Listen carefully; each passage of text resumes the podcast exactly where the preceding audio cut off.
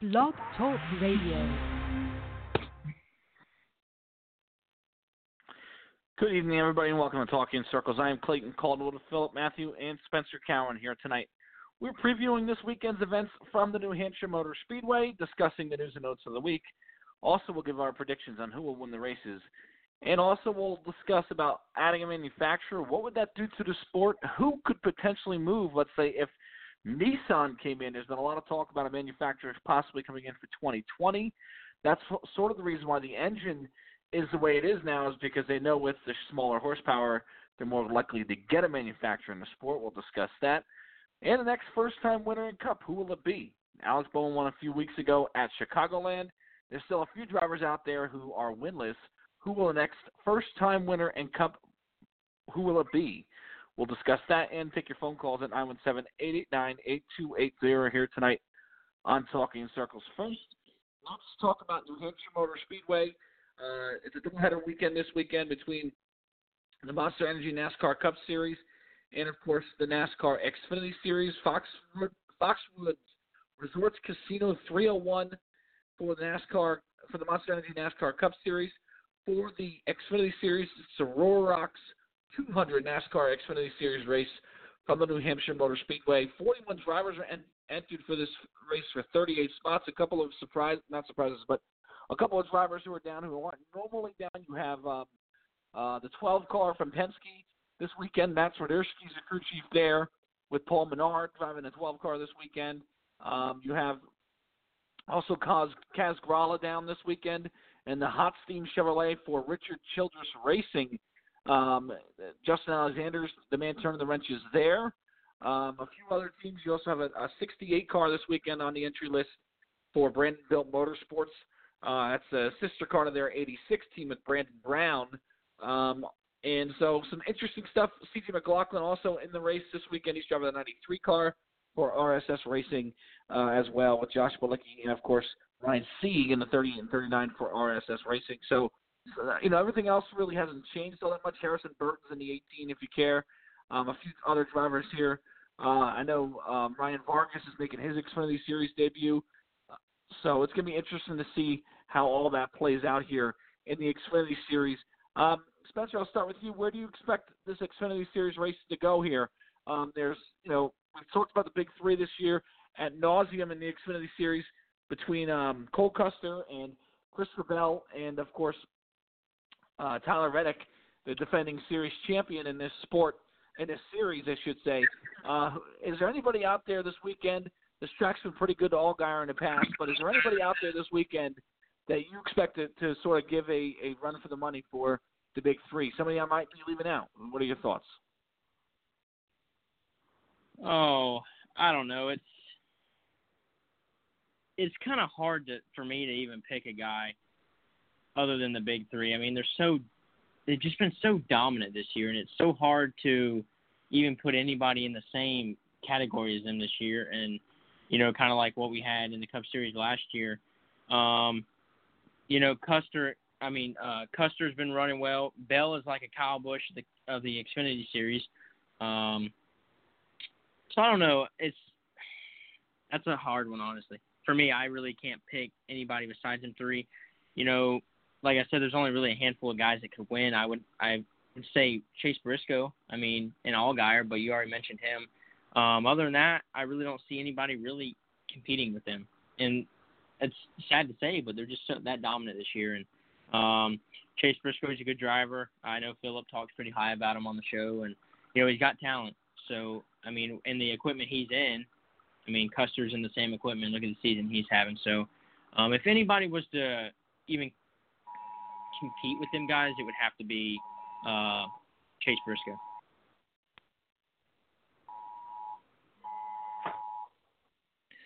Yeah, I would agree with that. I think um, Chase Briscoe, when you look at it, certainly got a, an interesting little, um, you know, interesting little car, an interesting little race team. And funny is because when you look at the average finish of this race over the last six races here in the Xfinity Series, Christopher Bell obviously has the best one because well he's one for one and wins. Uh, but Kyle Busch he hasn't you know he's he's up there in second Brad Keselowski's third. They're not down this weekend. John Hunter Nemechek, he's run four. He's fourth. He's only run one race there and had a fourth place finish, so he's up there. But if drivers who have, have had multiple starts in the Xfinity Series who are on the entry list this weekend, it's it's really crazy to look at. Cole Custer is ninth, and then you have Michael Annett uh, tenth in the uh, with uh, Cole Custer has an average finish of ninth, and Michael Annett has an average finish of twelve point three. Um, you know, so Ryan Truex is down this weekend as well. In the last six starts, he finished 13th in one start. But again, you know, Allgaier hasn't run that great here. He's got two top 10 finishes in the last six races, and his career has been okay. I remember vividly him running the Cup race and doing pretty well here uh, not too long ago when he was in the Cup Series. But still, you know, it's still uh, uh, the drop for the drivers who've had multiple starts here in this Xfinity Series. Um, in at New Hampshire Motor Speedway, it's really up in the air as far as who's going to run good, Philip. Um, other than the big three, and I think that's the big the big problem right now with the Xfinity Series, and we've talked about this at length here on this show, where this Xfinity Series has really um, turned into a three man race. But you know, I'll ask you the same Spencer the same question I asked, I asked Spencer. Is there anybody out there right now that you think can sort of go out there and um, do what what needs to be done to sort of chase down the big three in this series. What are your thoughts? Yeah, I heard the pretty much most of what uh, Spencer got there, and in terms of who can, you know, make. I I would I, I look at New Hampshire this way, minus the fact we have the crappy stages. The there's a little bit of strategy in a 200 mile race at New Hampshire there's like one you really need maybe one pit stop and like a splash of fuel but because of the you know the the stages they'll pit they'll pit and then it, it'll be all right i would say that some of the teams that are good on short tracks that have shown uh, that have shown well rel- relative to the cookie cutters might be able to do a little something here on Saturday afternoon compared to what I, I and that's one thing that makes these next few weeks of the Xfinity season a little more interesting in that you know the big three is a little bit more likely to have uh, their somebody other than themselves win. I do. At the end of the day, do I think that one of the big three is going to win? Yeah. Uh, if we're going to go and just keep it short and we're not going to discuss further, then because what is what what would tell you who's out there that's really going to stand out? The guy who drives a 22 car is there because his dad runs Penske Racing. If there was anybody that had half the level of talent, driving the 22 car, they'd probably be the favorite on on Saturday. Harrison Burton has had a solid yet unspectacular year in trucks. Frankly, I would say that the way he's done in an Xfinity car, he's been a little better than what he's done in a truck. So maybe, you know, we go and steal another win with the 18 car. Harrison Burton goes out there and wins his first race it might be one of his dad's best tracks too. At the end of the day, his dad legendarily led every lap of a race there in the year 2000. So it wouldn't be out of the realm that both his dad and his uncle were good at New Hampshire. So the fact that Harrison Burton, if you were to go out there in the 18 car and do something, it wouldn't be out of the realm of possibility. I do believe that Junior Motorsports needs to get a win and I would think that it's an opportunity race for their whole entire organization. Uh, Michael Annett, whatever, you know, he doesn't really have to perform per se. He's been doing better. He's been doing around what he was doing in 2012, which is the last time he was really relevant. The Justin Allgaier's had a rough year. Ryan Truex running his dad, you know, running the family, you know, sponsorship and all that. I think Ryan Truex is an up is an upset pick. I don't know what the odds are. I can I don't have the money to bet on it. But if the odds were good, I would look at Ryan Truex in that eight car because he isn't driving driving the Florida Georgia line car, so that already is an improvement. And then Noah Gragson, nine team, Dave Elenz, he has experience in the Cup side. They have some good opportunities there. Um, I mean, the reality is the big three until further notice is who's to, who to beat. But there are drivers there. Even Paul Menard, his his for as generally mediocre as he may be, he's he's been relatively good at flat racetracks. That's where he he kind of makes his hay. He goes and does well at the flat the flatter racetracks, which is New Hampshire, which is road courses, Indianapolis, Michigan, California. So I mean he's in a Penske car. I would venture to say that they're going to have a pretty good piece on Saturday. So while it'd be it's pretty easy to pick the big three, and I would say the big three is the best idea. Um, you know, there's you could there are a few people that could actually make it somewhat interesting on Saturday afternoon. Yeah, I'm kind of curious on on how John Hunter Nemechek's going to run this weekend in the Xfinity Series because you know I've talked to some people, and John Hunter. Listen, I remember talking to people, and there was people last year and the years before who thought John Hunter, after his performance in the Truck Series with his father's team, um, could go out to the Cup Series and compete and win races. And I was like, whoa, whoa, whoa, you know he's done a really, really good job in the Truck Series. There's no doubt about that. But that's a big, big step up for John Hunter Nemechek. You know, that's a huge step up for that race team for him to go to the Cup Series. So kind of, you know, roll it back a little bit. Um, and last year had an okay year in the 42 car, running part time there um, for Ganassi. He won a race, you know, um, at Kansas in late in the year, and it was announced around uh, November, October, November, that John Hunter would go to GMS Racing for uh, the 2019 season, and um, you know he's kind of a guy I just want to kind of focus on. He's done a decent job this year. There's no doubt about that. But when you talk, when you talk to listen to people talk about John Hunt, about you know drivers who are going to be in the Cup Series in five years two years ago, John Hunter Nemechek's name was thrown into that. Now it's kind of like, well, you know, we're going to wait and see what we get from John Hunter Nemechek. I don't think he's forgotten how to drive a car. I don't think he's taken a step back, but I think it's more of a fact that maybe GMS Racing isn't as strong this year yeah. as they were last year or two years ago.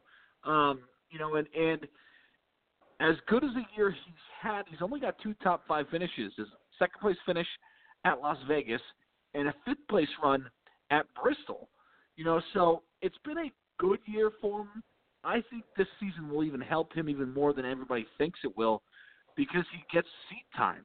He hasn't really had a full time, long term, 30 race schedule um, and, and seat time running these racetracks on a weekly basis, getting into the flow of running these racetracks a lot. Uh, I think it can only help you. And if you're not with a car that um, is capable, at least right now, of running for the championship, you can learn how to drive, learn how to drive different race dri- drivers in, in different parts of the track. Now, um, he's ninth in points. He's going to make the playoffs, no doubt about it. But these next few races, I kind of want to see what John Hunter Nemechek can do in that car, and just show me whether or not he can contend for a championship. Because he's one of those guys like Justin Allgaier, who I feel like if they hit the switch just on just right, or or all of a sudden GMS Racing says we're going to build brand new race cars, and those race cars just have even a little bit more in them. Um, John Hunter Nemechek could be a guy competing for top fives on a regular on a regular basis. So uh, that's a driver I'm very curious to see what goes on with him uh, here in this Xfinity Series as the season goes on because he's a, he's an interesting driver because, like I said, I think um, when we sat down to start this year and we we took a couple of, of people and said who's going to make the final four. I bet you a few people, a few intelligent people said, "Well, I can see John Nemechek getting in there. He's a good little race car driver. He's done very well in trucks. He's done okay in the Xfinity Series. Uh, I think he can do it. And you know, GMS is a very interesting team because they're not a Cup team. but they're a very good Xfinity Series team. Uh, I'm just curious, Spencer, on what you think about John Nemechek and whether or not he can go out there and compete for a championship uh, for the rest of the season. What are your thoughts? I think he's a very talented race car driver. I mean, you mentioned what he was able to do in his father's truck and his team, and that was an underfunded team. You know, that was a small team, and they were able to um, go out there and get some wins and really compete and had a shot for the championship. But I think his mishap happened after Talladega or something. I don't remember, but he was in contention. And um, honestly, I think now it's a little too late for him to. I mean, if he was to win a race, maybe. But you can't just. It takes time to get, you know, rolling and really start knocking off good finishes each every week. You can't just come in one week and just win a race, and then after that race that you win, just start beating the doors off people and just running through the field and winning races. To me, I don't think it works like that. I think it, you just have to slowly get your team to where it needs to be. I mean, look at Hendrick; they're still not where they need to be, and look what they were able to do three, four years ago. In the past years, they've just struggled and made small steps, and they're with a good team. Um, the you know they got the right guy behind the wheel, but just because he gets a win, I think his uh, championship hopes are over. Honestly, um, I think he would have to wait till next year. Like you mentioned, he has good seat time. Um, he's in the car every week. He's learning these tracks, and then when he comes back next year, and if he has the same crew chief, well, they have a book to go off of, and they'll be able to see where to improve and uh, what they can do better, the changes they can make, and be solid. Uh, I mean, look at Cole Custer last year. He had one win, and now he's five, and we're not even to the playoffs yet. So he had because he had True. seat time, and seat time's key. So um, I'm not taking anything away from him. I just think if he gets a win, congrats, you're in the playoffs. But I think their performance throughout the year isn't just going to ramp up because they're in the playoffs. I think it's fair. It's absolutely fair. So uh, he's one of those guys that again I can totally see it just because I, I don't think we've seen his him his the, him reach his potential yet. Um, and GMS I think is a team that has some potential to really put on uh, a decent show uh, and, and put on put out some decent speed. As we move to the Cup Series, uh, it's the Foxwoods Resorts Casino 4, 301 this weekend at New Hampshire Motor Speedway. Remember they added the extra lap. Lenox did that a, a few week a few years ago. Uh, Lenox Tools and Lenox 301, and uh, it's been it's stuck ever since, I guess. So uh, 301 laps at New Hampshire Motor Speedway Mile Racetrack, a little flat racetrack, a lot like Darlington, or excuse, oh, a lot like Martinsville, excuse me. Um, but really, you know, with with long straightaways and tight corners. Um, VHP this weekend, Philip. It's going to be interesting to see how these teams maneuver that. Uh, you know, I know last year, I believe they had it here last year as well. But um, what kind of racing do you think we're going to see? Something interesting to keep in mind in New Hampshire. This race used to be this used to be the first race of the year uh, around this time in Jan- in July, um, and teams would really, I think, put a lot of emphasis on this race because it was in the playoffs. But now we only Yeah. come here once a year, uh, and I think it's not. I would never call a race a quote unquote throwaway race, but I don't think teams are focusing that much on this racetrack as they used to because it's no longer in the playoffs. Um, so with with the VRP, uh, the VHTP, excuse me, the sticky stuff, whatever. There's a million names for it. Um, Yeah. Shark bite. What do you think we're going to see with the racing at New Hampshire Motor Speedway this weekend? Yeah, I mean they had in the first and third grooves basically right on the yellow line, and then the outside groove. They were showing a replay on it on Race Hub uh, earlier this evening. I think they're going to have it across the board. I think they're going to have, which will mean that I mean they're going to run the 750 package this week uh, with a with the same kind of spoiler and whatever nonsense they have going on and they're going to run 750 this week, which is less than what they had last year, with more downforce. So I don't know in terms of. I think they're going to be able to carry more speed into the corner, but of course you have to, in in its own right, you have to go and be able to back the corner up so you're able to get through the center. That's what's going to end up being the case no matter what on a flat racetrack. You're going to have to figure out a way to get through the center of the corner and when it comes to the Cup race, there's a little more strategy involved, even with the stages. Uh, fuel generally until the stages was always a thing at at New Hampshire. Fuel mileage, uh, you know, tires tires because they're so hard and they're garbage. They don't really wear out per se, but pit stops do matter because you're really it's one of the shortest races of the year outside of the road courses, outside of a couple other races. It's one of the shortest races of the year.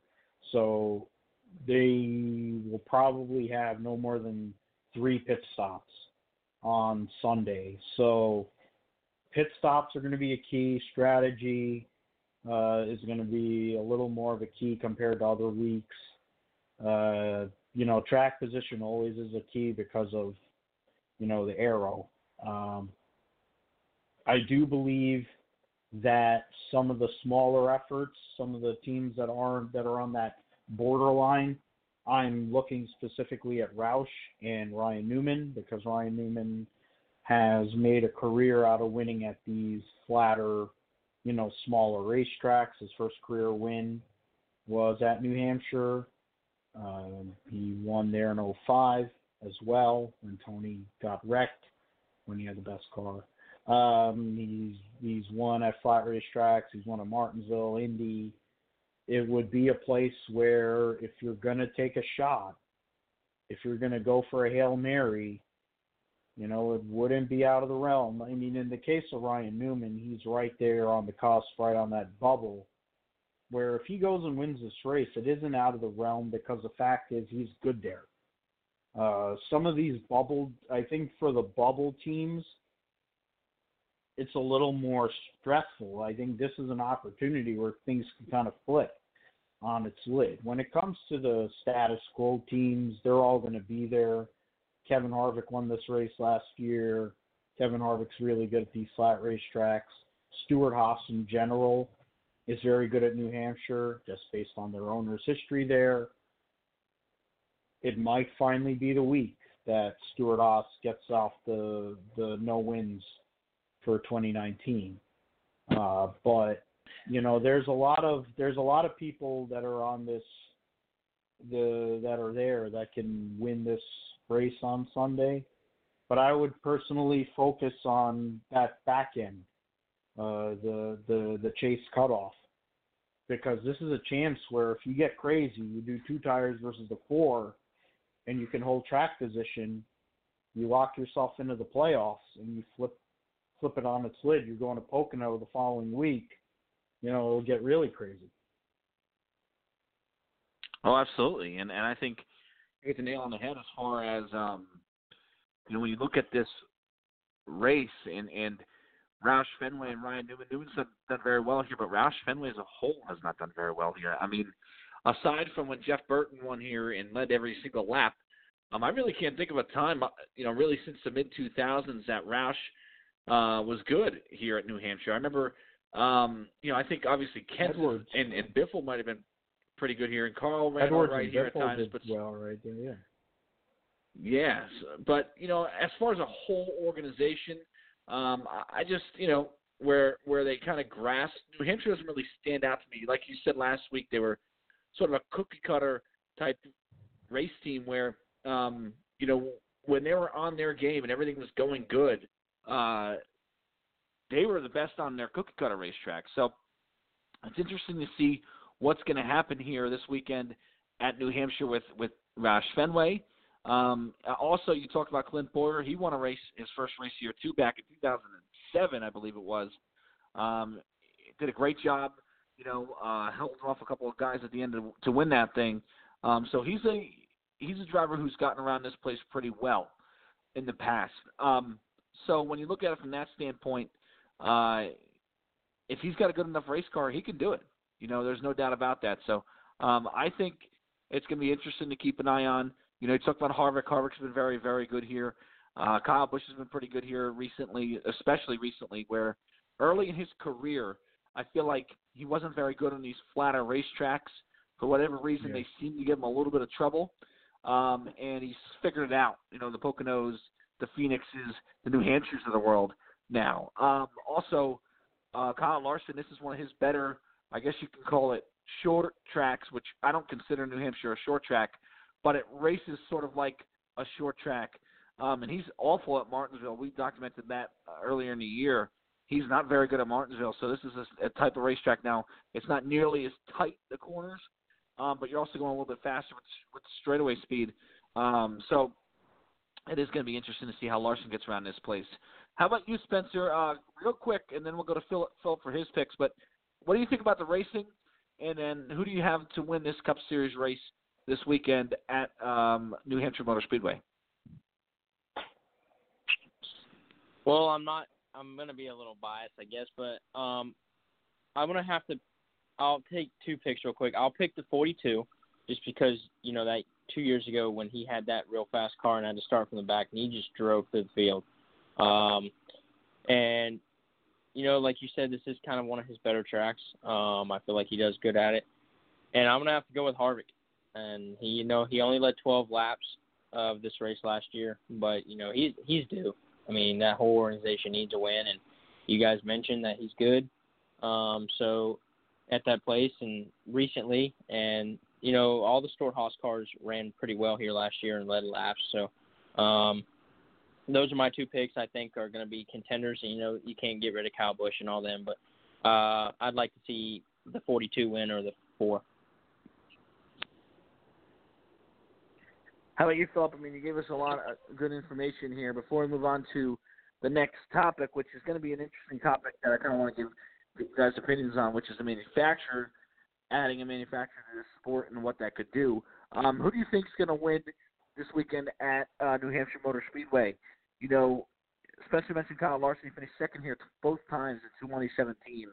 So he's a guy to keep an eye on. He'd get, get his first win of the season and really shake up the playoffs a little bit. Um, what are your thoughts on on uh, on who's going to win this weekend at New Hampshire? I'm going to stick in the Chevy camp, and I'm going to stick with another very popular Chevy driver. Uh, in fact, the most popular driver in uh, NASCAR. Uh, I'm going to pick Chase Elliott. He won a stage here in last year's race. Uh, he's done pretty. He's, he's learned his way around. He knows how to get around these flatter racetracks. Um, unlike his father, who wasn't as good at the road racing and smaller tracks and whatever. I think Chase is a little better at that uh, than his uh, legendary father, your favorite driver, Clayton.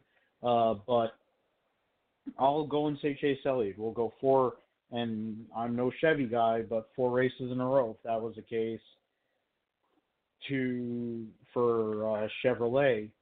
Uh, in terms of outside of that, I, I think Stewart-Haas – at a 750 track, I think would be a little bit more of an opportunity. And I think they're going to start, I think, targeting the 750 tracks to at least give themselves uh, a chance, you know, to go and get themselves all solidly in the playoffs. Outside of Kevin, I mean, and I guess to a point, uh, Aric Almirola the other two guys are in, have have issues with with Bowyer and with Suarez. So I wouldn't be shocked if one of those two guys, you know, whether Suarez gets his first career win or or Clint Bowyer goes out there and gets a win in what I would consider a wild card race here uh, leading up to uh, the playoffs. Yeah, it is. It's it's a race again. Um, I think these teams that are in the back, not toward uh, towards the cut line, like you've mentioned, Philip, they can have a chance to uh, to I guess sort of steal one, um, and and and run pretty well here, and, and get to that point where they need to get to, which is in the playoffs. Nine one seven eight eight nine eight two eight zero. Uh, interesting top, an interesting topic I wanted to discuss just because there's been some recently recent talk about um, the 2021 car. I guess that car is now going to be considered the quote unquote Gen 7 car. Uh, since this is the Gen 6 car, the last car was a Gen 5 and the COT. Um, but Gen 7 cars, there's been some talk about that. They're not really. It sounds like they're going to stick with the engine package they have right now. Um, you know, there's not really any idea to change that Also, there's talking about maybe go, expanding the, the width of the tire from 15 inches to 18 inches. What that will do, I'm not 100% sure, and I got to get a little bit more well versed on that. But I want to get to something that was interesting too. That I think NASCAR has an idea and a plan down the road of adding more manufacturers to this sport. Now, um, this sport has always been had a lot of manufacturers. Whether it was even back in the '90s, the early to late '80s, early '90s, um, you know they had Buick, Pontiac, Oldsmobile, Chevrolet, Ford um, in, in that. Now, you know, then they went to, to Pontiac and they had Dodge and they had Ford and Chevy. They always kind of had four, three manufacturers. I mean, I remember when I was a kid growing up, it was Ford, Chevy, and Pontiac. Um, before Dodge really came in, and after Oldsmobile and uh, Buick sort of got phased out a little bit. But when Dodge came in, it sort of brought a a new um, energy, a, a bunch of new teams to the sport. They they paid a lot of money to bring in Evernham Motorsports, if you remember correctly, and Evernham started the two car operation, so that was good. Toyota came in in 2007, um, created another couple of new race teams. Michael Waltrip Racing was was created through that team. Red Bull Racing was also created through Toyota. Um, you know, and, and a lot of people sort of look at Toyota and say, well, that was the beginning of the end because they just had so much money and they've been overspending. And I do agree to a, to an extent that they've uh, really jacked up the prices of everything here, just not just by trying to be competitive. It's almost like the New York Yankees coming in and, and you know raising the purse to um, you know the average spend of, of each team that the players go, well, I can get that from the Yankees. So uh, I don't think it was intentional or anything bad about it, but I think inadvertently it has done that. But um, I don't want to get too far off my point here. So really, what I'm trying to make a point is is when you brought in a new manufacturer, when you've seen a new manufacturer come into the sport, it sort of created new race teams. Now we have 36 charters, um, and, and these charters are are getting, uh, you know, I think right now, uh, with the way things are looking, I'm hoping that we're going to have 30 30 good race teams next year. I'm hoping that's the case. Um, but if if we do bring a new manufacturer into the sport, I think it could be a very good thing. Um, now, there's a lot of old school fans. I'm an old school fan. I'll, I'll admit that.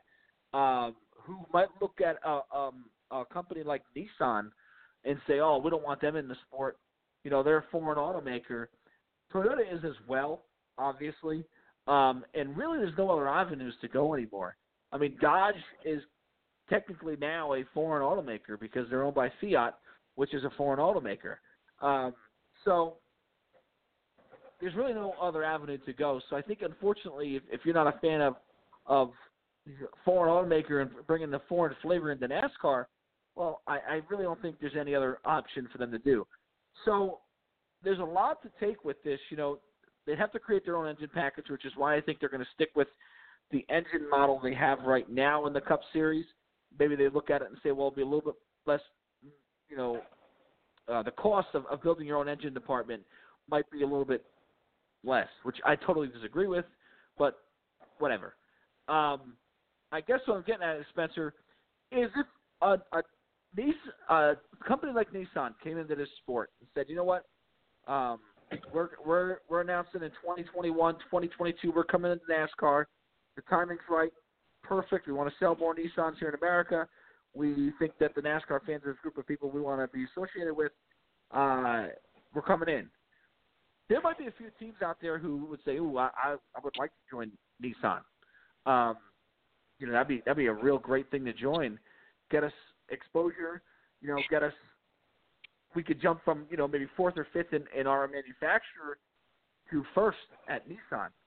Uh, what team do you see doing that Spencer, if there's a team out there or a couple of teams out there who might make the jump to a new manufacturer, and what do you think?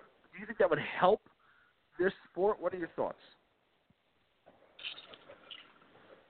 If a team was to do it, I think it would be a smaller team. Um, even though it would be more cost effective, I just don't see a big team like Richard Childress. I don't see them leaving Chevy. Um, I just I it's going to be so hard for a big established team like Hendrick isn't going to leave Chevy. Um, it's going to have to like I would honestly say like maybe like a front row. Um, and you know, I don't know how loyal Bob Jenkins is to Ford. You know, I don't, I don't know all that, but I would say a team like them um, would make the move to a a, man, a newer manufacturer.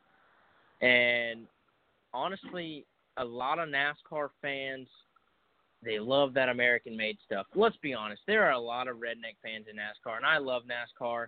I'm not bashing NASCAR, you know, as long as the seats are filled. But let's be real, there are a lot of redneck fans in NASCAR, um, and they really don't like that uh, overseas manufacturers. I'm not going to be rude about it. Um, you know, they like their Fords and their Chevys and their what they call American-made cars, and I don't see a lot of NASCAR fans going out and buying a Nissan just because that manufacturer's in NASCAR.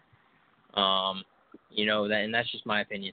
Um, if my favorite driver went to Nissan, I'm not going to go out and buy a Nissan.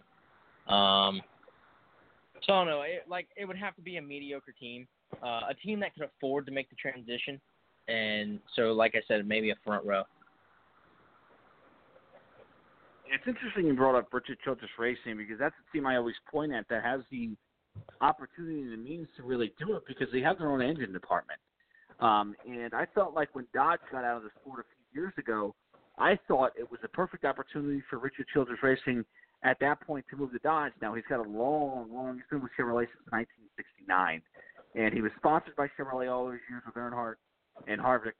Um, you know, so he's got a very loyal fan base that loves him in a Chevrolet.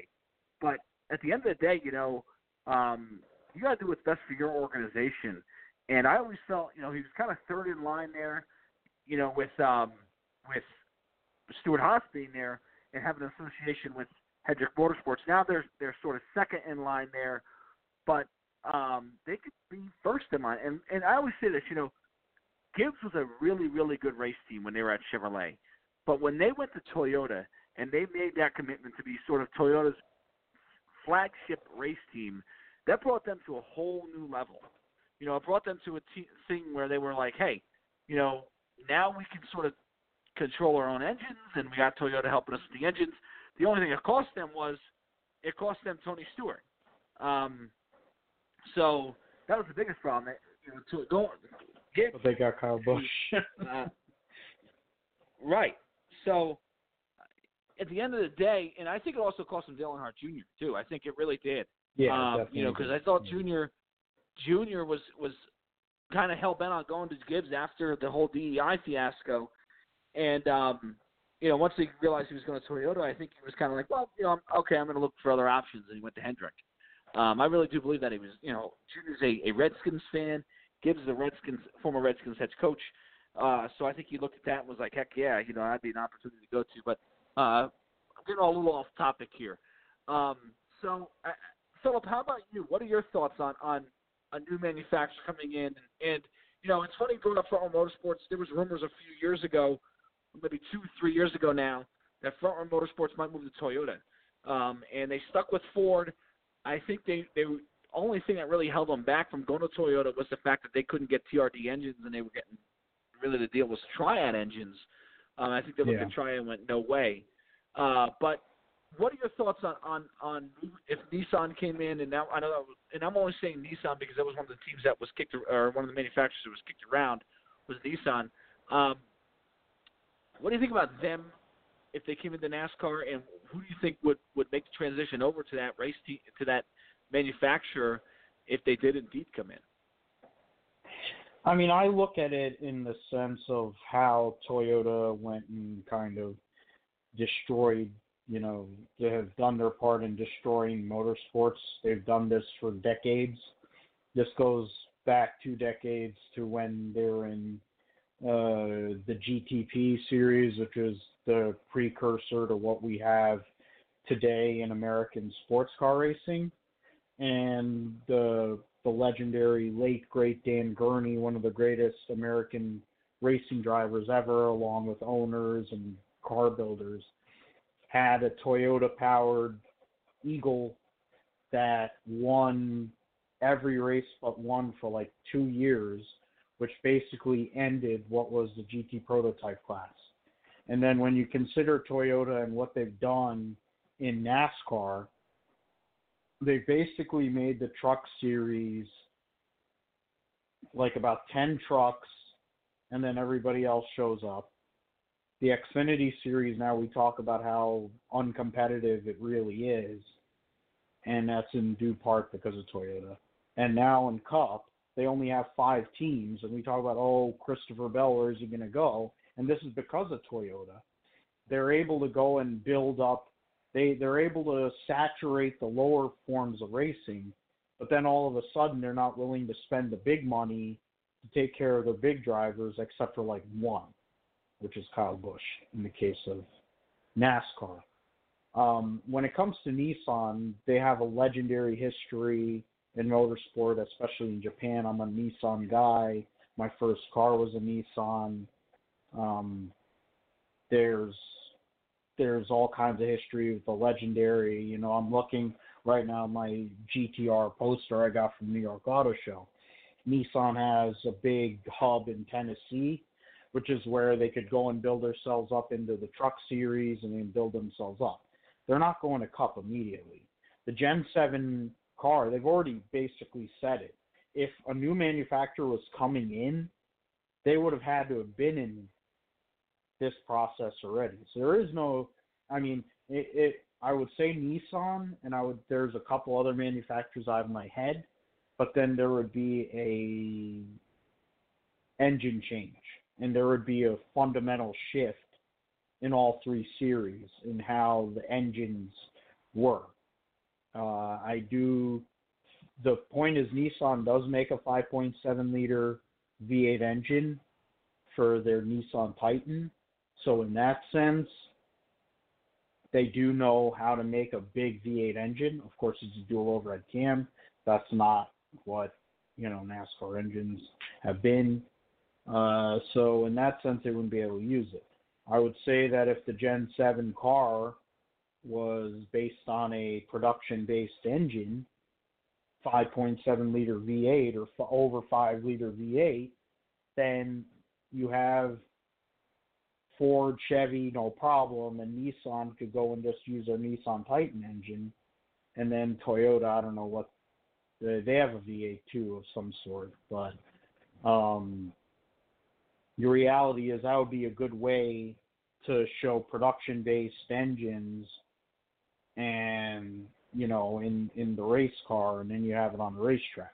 That would be a good way to do the sell on race on Mon- on sunday sell on monday thing which is what racing a lot of racing was built on uh, nissan i don't know if nissan of america has the same motivation as you know Nissan Japan. Uh, they had a really competitive prototype effort here. They still do in a sense with Core Autosport, but that's one car.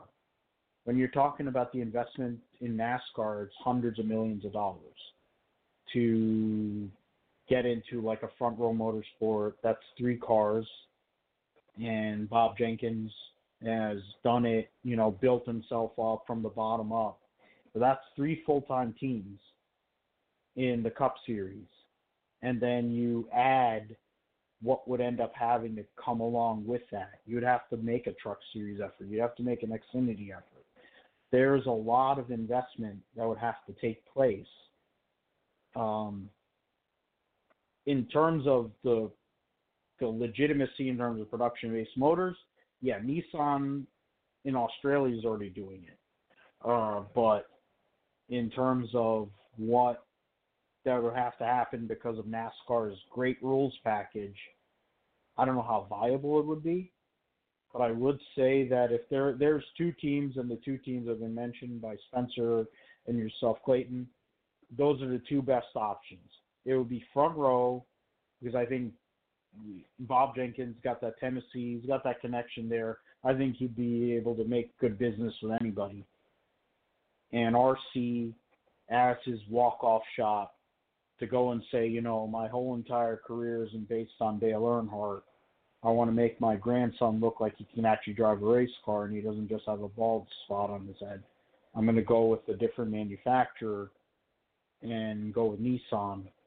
That would be the idea. Or, or some other manufacturer.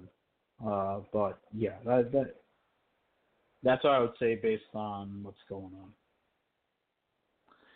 Yeah, me too. I, I think it's going to be interesting to see what happens, and and we're still two, at least two, three years down the road before we get to um, even that conversation. And I don't think anything's happening in the near future with that. But um, it's going to be interesting to see if this new car, this Gen Seven car, lowers costs uh, for race teams. I don't think it will. I think there's still so major issues they got to look at.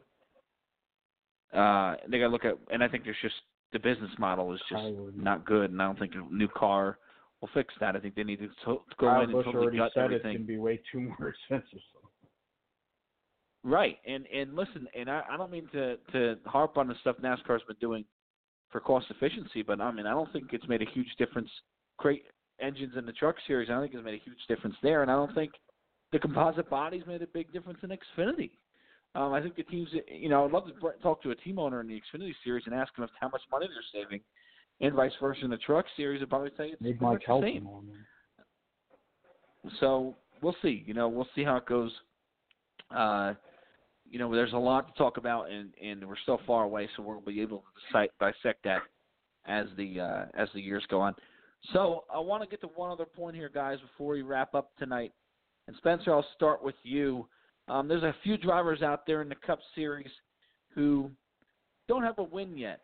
Um, you know, we saw William Byron at Chicago a few weeks back pull off a victory and get his first Cup Series win, and it was a big deal for him. It was a you know um, it was a big deal for a driver who's really kind of worked his way up the hard way. He was at, everybody remembers him at BK Racing, and then he went to Tommy Baldwin.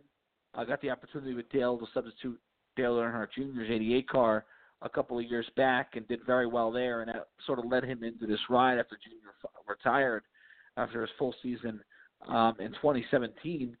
So Bowman got his first win there, and did a nice job. Still a few drivers out there who don't have uh, uh, their wins yet, who are who are very good drivers. One is William Byron.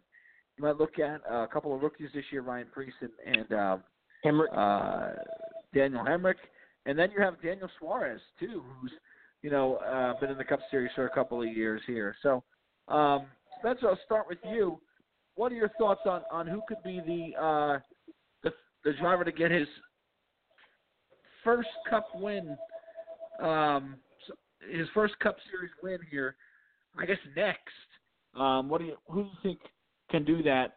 Um, I guess next in the earliest is it is it Hemric? Is it uh, Suarez? Is it somebody like William Byron? Who, what are your thoughts? I would like to say Hemric. Um, I think he's a nice guy. He's outgoing. He's fun with the fans. He's um, always a smile on his face. Seems like he has a good attitude. Um, he's a good driver. He just hasn't really found his way into victory lane. But based off the way they've been running this year, a little off. Um, I don't see it happening this year, and it could happen next year. And I hope it does. I hope he gets 10 wins, uh, 20 wins, um, because he's that type of guy. He's um, but I think the next guy to get their first win is William Byron. He's been running good. They've been qualifying good. He's been running up front. I mean, look at that um, this past race. He was running up front and got that penalty, and that's very unfortunate. So um, I would have to say William Byron would be the next driver to park it in victory lane and get his first win. Yeah, and I think when you look at this question that I asked you and pitched to you, there's a lot of factors to take into consideration. You know, there's a couple other drivers I just thought of off the top of my head who haven't had their first win either yet. Um, and you kind of look at it and you go, well, their opportunity isn't very good.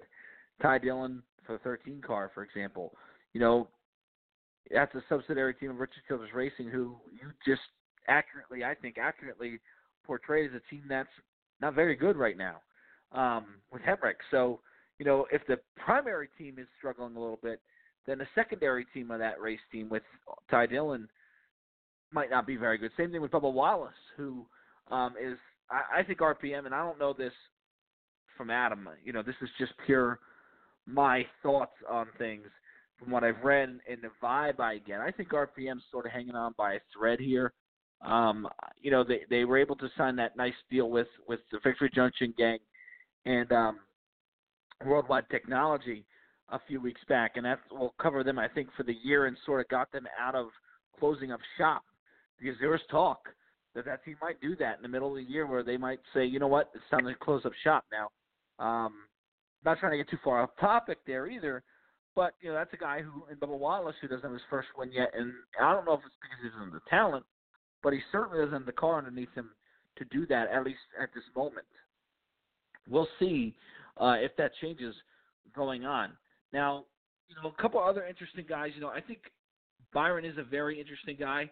Um, but also, you know, I know Philip, you're big, you're high on on Daniel Suarez, and and uh, I'm not on on Suarez just yet because I know he won his Xfinity Series championship, and I know this championship in in NASCAR now is is all about getting hot. But to me, he got he did real well in ten races, but before that, he struggled a little bit, and he hasn't really shown much to me in Cup yet. Now, I do I don't think he's the reason why that 41 car has taken a step back this year. Um, I think Stewart-Haas as a whole has taken a step back this year, but um, I haven't seen much from Suarez to where I'm just going to sit there and say he's going to win a ton of races here in the Cup Series. Uh, I think the, I guess what I'm trying to say is the book to me, the book is still out on Daniel Suarez. Um, who do you got, Philip? But that doesn't mean you have to obviously agree with that. Who do you have as as a driver who will be the next one to get their first Cup Series win? I mean the I think the easy answer would be William Byron, but even in that sense, when you look at Hendrick Motorsports and William, I mean, just just to go with his teammate with Alex Bowman, it took a run that he had a couple months ago where he was getting second place finishes every week to where all of a sudden, oh man, William Byron, no, he's a decent driver. The point is, he's the same guy that he's been the whole time. I, I and we talked about it a few episodes ago about how the relationship is between him and his crew chief. They were able to close a deal though. Uh, do I really think that? I mean, if we're going to go down the the rabbit hole of Billy Scott, it's going to go way bad. It's going to get really crazy. Um, we need more than an hour based on Puka Maniacs. But the the fact is, Daniel Suarez isn't untalented. Uh, the reality is, he belongs. I think he's done enough to say that he belongs in the Cup Series. Do I believe that he's the next guy that could get his first win? I don't know. I think based on equipment, it's either him or William Byron. Uh, I don't know really who that's going to be. It, uh, the, it used to right. be a thing where there was a rookie, there would be some guy that really stands out that could could be there. You know, like you talked about Bubba, you talked about Daniel Hemric. The RCR effort is way behind where years ago, and the reality is it's because they don't have the kind of top end talent at the organization that they had before when they had Kevin Harvick and even to a lesser extent Clint Bowyer. Austin Dillon is not a leadership type guy. He performed about as well as what the equipment was, and even in some cases underperformed. Ty Dillon, people say he's always underperformed. I think based on what he's been given, he's done about as good as he could. Bubba Wallace, when he was hmm. in Kyle Busch Motorsports Equipment, did pretty well. He's done well in MDM Motorsports Equipment, and now he's in some of the worst equipment in the sport. But he's a good PR guy, and because you know there's all other things, he's there. But uh, there's somebody that voted in the NASCAR.com, whatever the the fan council, they voted him in the top three or four in terms of next guy to get a win, and I'm and I I, I am an unabashed Bubba Wallace fan. I know you and I have talked about this. I've been a fan for a long time. I've been a fan of his since when he went to K&N. I'm realistic. I don't believe God, God, you know, God can hear me right now. I don't believe the 43 car is going out there and winning a race whether it's Sunday or anytime soon, because they're not the kind of organization that can win a race.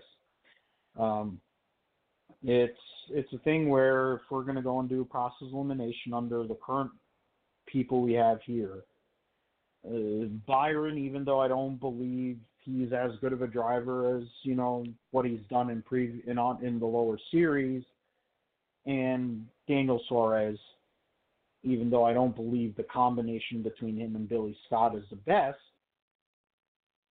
it's got to be one of those two. I, there's there's really I mean I you know what I'm gonna go crazy.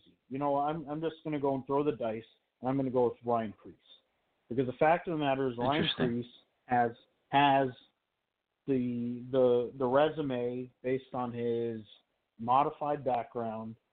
He proved himself over the years. That 47 team has never been able to perform at the level other than when I think to a point when when uh, Marcos Ambrose is there to where they probably should have been. AJ Allmendinger, you know, nice guy, whatever. He should be in an IndyCar, won that one race. Ryan Preece is the guy of all these guys that have no wins, is the best, is the most likely or the best person that could go and win a race and would be able to kind of carry on because he's proven it. And there's and it he has the history between going all the way back to two Hall of Famers that are in the NASCAR Hall of Fame, going to the Mike Stefaniks mm-hmm. of the world and people like that, because that's the kind of guy he is. And Geoff right. Bodine. I, I have I, I have another interesting little nugget to throw into this, and something we haven't even thought about, guys. And uh, you know, when you think about the 2019 season that we have right now, there's only 17 races to go, and obviously there's a lot of speculation going on about who's going to be in what car next year, et cetera, et cetera. But one of the rumors is that Ross Chastain is going to be moving into a Ganassi car next year. And, you know, if Byron doesn't win this year and, um, you know, uh, Hemric doesn't pull off a win this year, could it be somebody like a Ross Chastain who I think all of us agree if he gets in the right stuff, he can win immediately in Cup because he's just been around that long. He's run so well. Uh, he's a guy who, listen, Rich Ganassi just won a race last weekend at Kentucky. So who says they can't go out there with a driver who maybe a different combination? I'm not saying Larson's a bad race car driver because I think he's really good.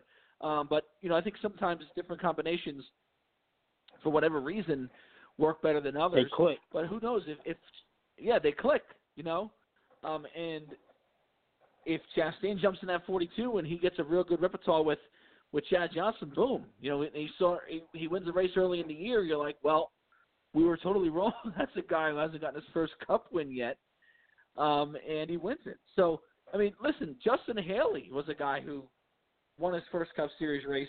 Who would have thought that at, at Daytona a few weekends back? So it's a very interesting topic.